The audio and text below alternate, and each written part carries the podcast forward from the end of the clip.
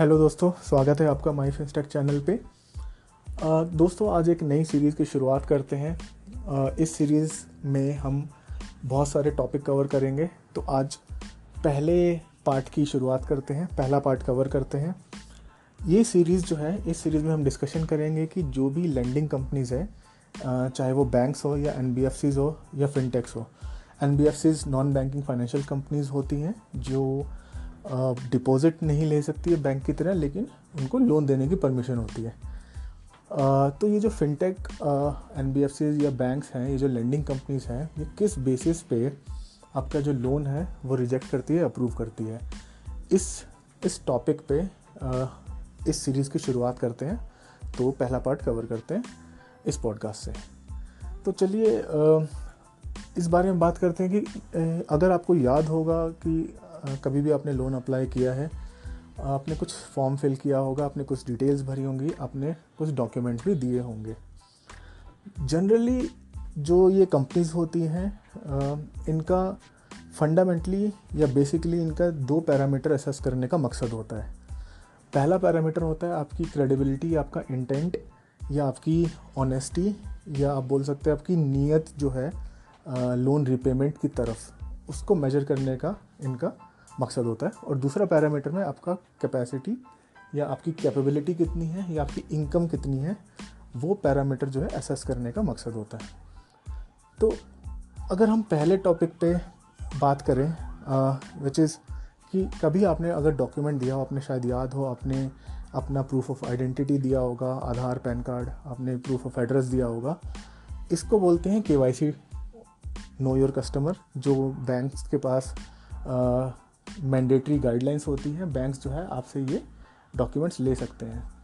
तो जब भी आप ये डिटेल्स देते हैं तो कोशिश कीजिए कि ये डिटेल्स जो हैं, आप थोड़ा सा ऑनेस्टी से भरें। क्योंकि ये जो है, ये डिटेल्स अगर आपने फोर्ज किया या आपने कुछ भी गलत भरा तो आजकल बैंक्स और और भी जो लैंडिंग कंपनीज़ है, सबके पास जो है एडवांस एनालिसिस का तरीका होता है या मशीन लर्निंग के बेसिस पे ये जो है इजीली आइडेंटिफाई कर सकते हैं कि आपका आपने जो डिटेल्स दी है उसमें कुछ आ, कुछ गड़बड़ है या नहीं है। अगर कुछ गड़बड़ हुई तो आपका लोन जो है स्ट्रेट अवे रिजेक्ट हो सकता है। तो बस इस बात को याद रखिए कि जब भी आप के डिटेल्स दे रहे हैं आप वो डिटेल्स ढंग से फिल करिए उसके पूरी ऑनेस्टी से भरिए और अगर ऐसा करेंगे तो शायद आप जो है उस स्टेप में एटलीस्ट रिजेक्ट नहीं होगा आपका लोन अब अगला टॉपिक पे बात करते हैं। ये एक छोटा सा टॉपिक है। शायद आपको ये भी याद होगा कि आ, आपके पास जो है सिविल एक्सपीरियन या क्रिफ ऐसी संस्थाओं से आपके पास कभी कोई डॉक्यूमेंट आया हो आपके ईमेल पे आ, और कभी उसमें पासवर्ड पासवर्ड भरने की रिक्वायरमेंट भी हो तो अगर आपको याद होगा तो चलिए शुरुआत करते हैं। तो ये जो कंपनी जो मैंने बोली एक्सपीरियंस सिविल या तो क्रिफ हो गया, इनको बोलते हैं एजेंसीज क्रेडिट रिपोर्टिंग एजेंसीज तो बेसिकली ये जो एजेंसीज होती हैं, इनका काम होता है कि ये किसी भी लैंडिंग इंस्टीट्यूशन जो हमने बात करा बैंक्स फिनटेक्स या एन इनसे ये आपके किसी भी पुराने या पास लोन की जो भी परफॉर्मेंस है आपकी लोन की परफॉर्मेंस उसकी उस लोन के लोन से रिलेटेड जितनी भी जानकारी है वो स्टोर करके रखती है।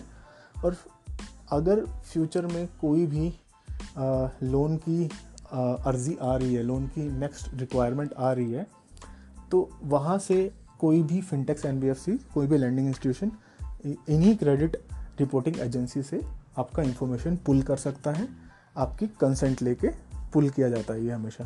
हमेशा अगर आपने कभी भी ध्यान दिया हो तो हमेशा एक चेक बॉक्स होता है वहाँ पे। वहाँ पे आप, आपसे टिक करके परमिशन मांगी जाती है कि क्या हम आपकी इंफॉर्मेशन पुल कर सकते हैं क्रेडिट रिपोर्टिंग एजेंसी से।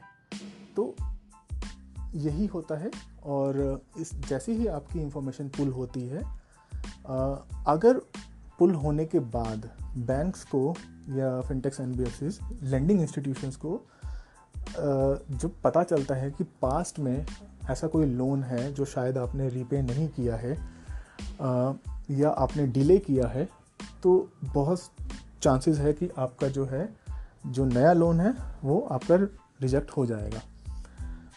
दूसरा, और भी चीज़ें क्रेडिट रिपोर्टिंग एजेंसीज जो है बैंक्स को और लैंडिंग इंस्टीट्यूशंस को देती हैं उनमें से एक जो पैरामीटर वो देती है, उसको स्कोर करके बोलते हैं। वो फॉर एग्ज़ाम्पल आपने शायद सिविल स्कोर के बारे में सुना होगा। तो ये जो स्कोर होता है, ये एक नंबर होता है जो 300 से लेके 900 के बीच में होता है, ठीक है?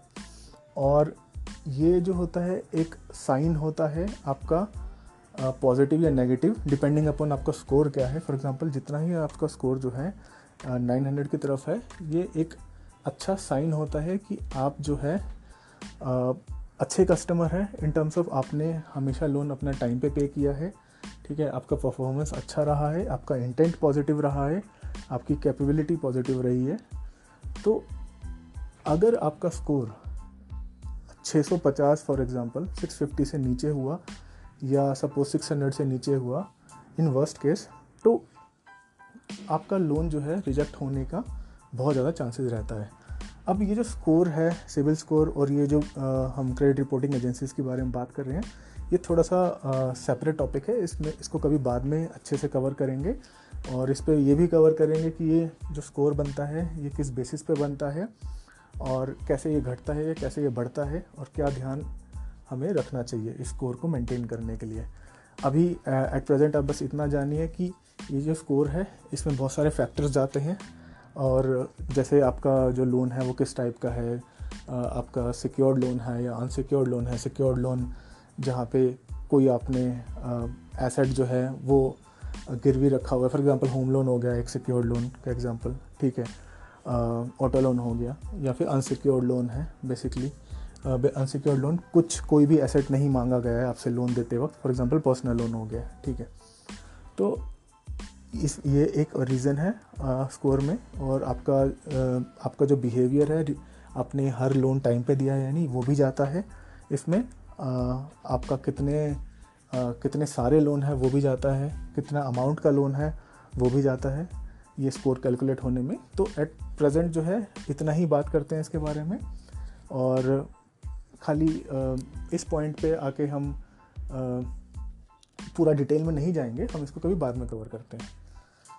तो अब लास्ट एक और छोटी सी चीज़ कवर करते हैं, फिर रैप अप करते हैं और फिर हम नेक्स्ट पॉडकास्ट में और भी डिटेल्स जो है उसको कवर करेंगे।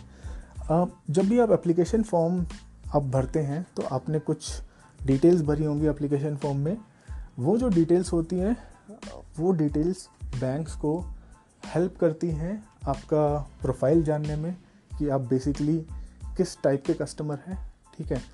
और एट द सेम टाइम अगर आपने कुछ आ, ऐसा डिटेल भरा है फॉर एग्ज़ाम्पल अगर आपने एज जो है आपकी एज बहुत कम है और या तो आपकी इनकम बहुत कम है तो फ़र्स्ट ऑफ़ ऑल मैं ये पहले ये एडवाइस करूँगा कि आपकी जो डिटेल्स हैं ये बहुत ही ऑनेस्टी से भरें।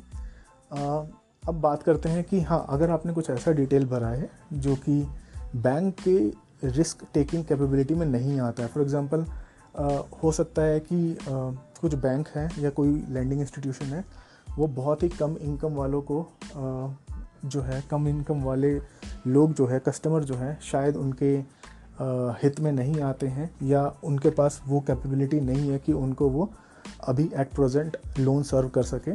तो शायद ये भी है कि आपका लोन वहाँ पे रिजेक्ट हो सकता है। फॉर एग्ज़ाम्पल अगर आपने, आपका इनकम जो है लो है या आपकी एज लो है तो इन बैंक्स के लिए या इन कंपनीज़ के लिए आप शायद उनके हाई रिस्क की कैटेगरी में आ सकते हैं।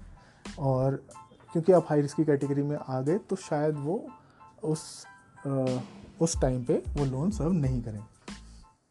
तो तब आपका लोन रिजेक्ट हो सकता है। तो सी द पॉइंट ये है एक और कि हर कंपनी का आ, जो है खुद का सेट ऑफ़ रूल्स जो है वो होता है। और उनके अलग रूल्स होते हैं अलग उनकी गाइडलाइंस होती है लोन के लिए लोन अप्रूव या रिजेक्ट करने के लिए, ठीक है? हम थोड़ा सा जेनरिक यहाँ पे बात कर रहे हैं, कुछ भी बहुत ज़्यादा स्पेसिफिक नहीं जाएँगे बिकॉज़ अगर ऐसा होगा तो फिर बहुत सारी चीज़ें इन डेप्थ और बहुत सारी इरेलीवेंट चीज़ें शायद कवर करनी पड़ जाएँगी। तो अभी के लिए इतना ही रखते हैं और कोशिश करते हैं कि नेक्स्ट पॉडकास्ट में हम कुछ और इन डेप्थ डिटेल्स में बात करें, कुछ और चीज़ों के बारे में बात करें, जिसके बेसिस पे आपका लोन जो है वो रिजेक्ट या अप्रूव होता है। आज के लिए इतना ही रखते हैं और ये कंक्लूड करते हैं कि जो भी डिटेल्स हैं वो आप ऑनेस्टी से भरें और आप अपने पास्ट लोन जो हैं उसको आप अच्छे से पे करें और उस पर आप रेगुलर रहें। बहुत ज़्यादा फ्रीक्वेंटली लोन की अर्ज़ी ना दें और बाकी नेक्स्ट पॉडकास्ट में कवर करते हैं। Thank you.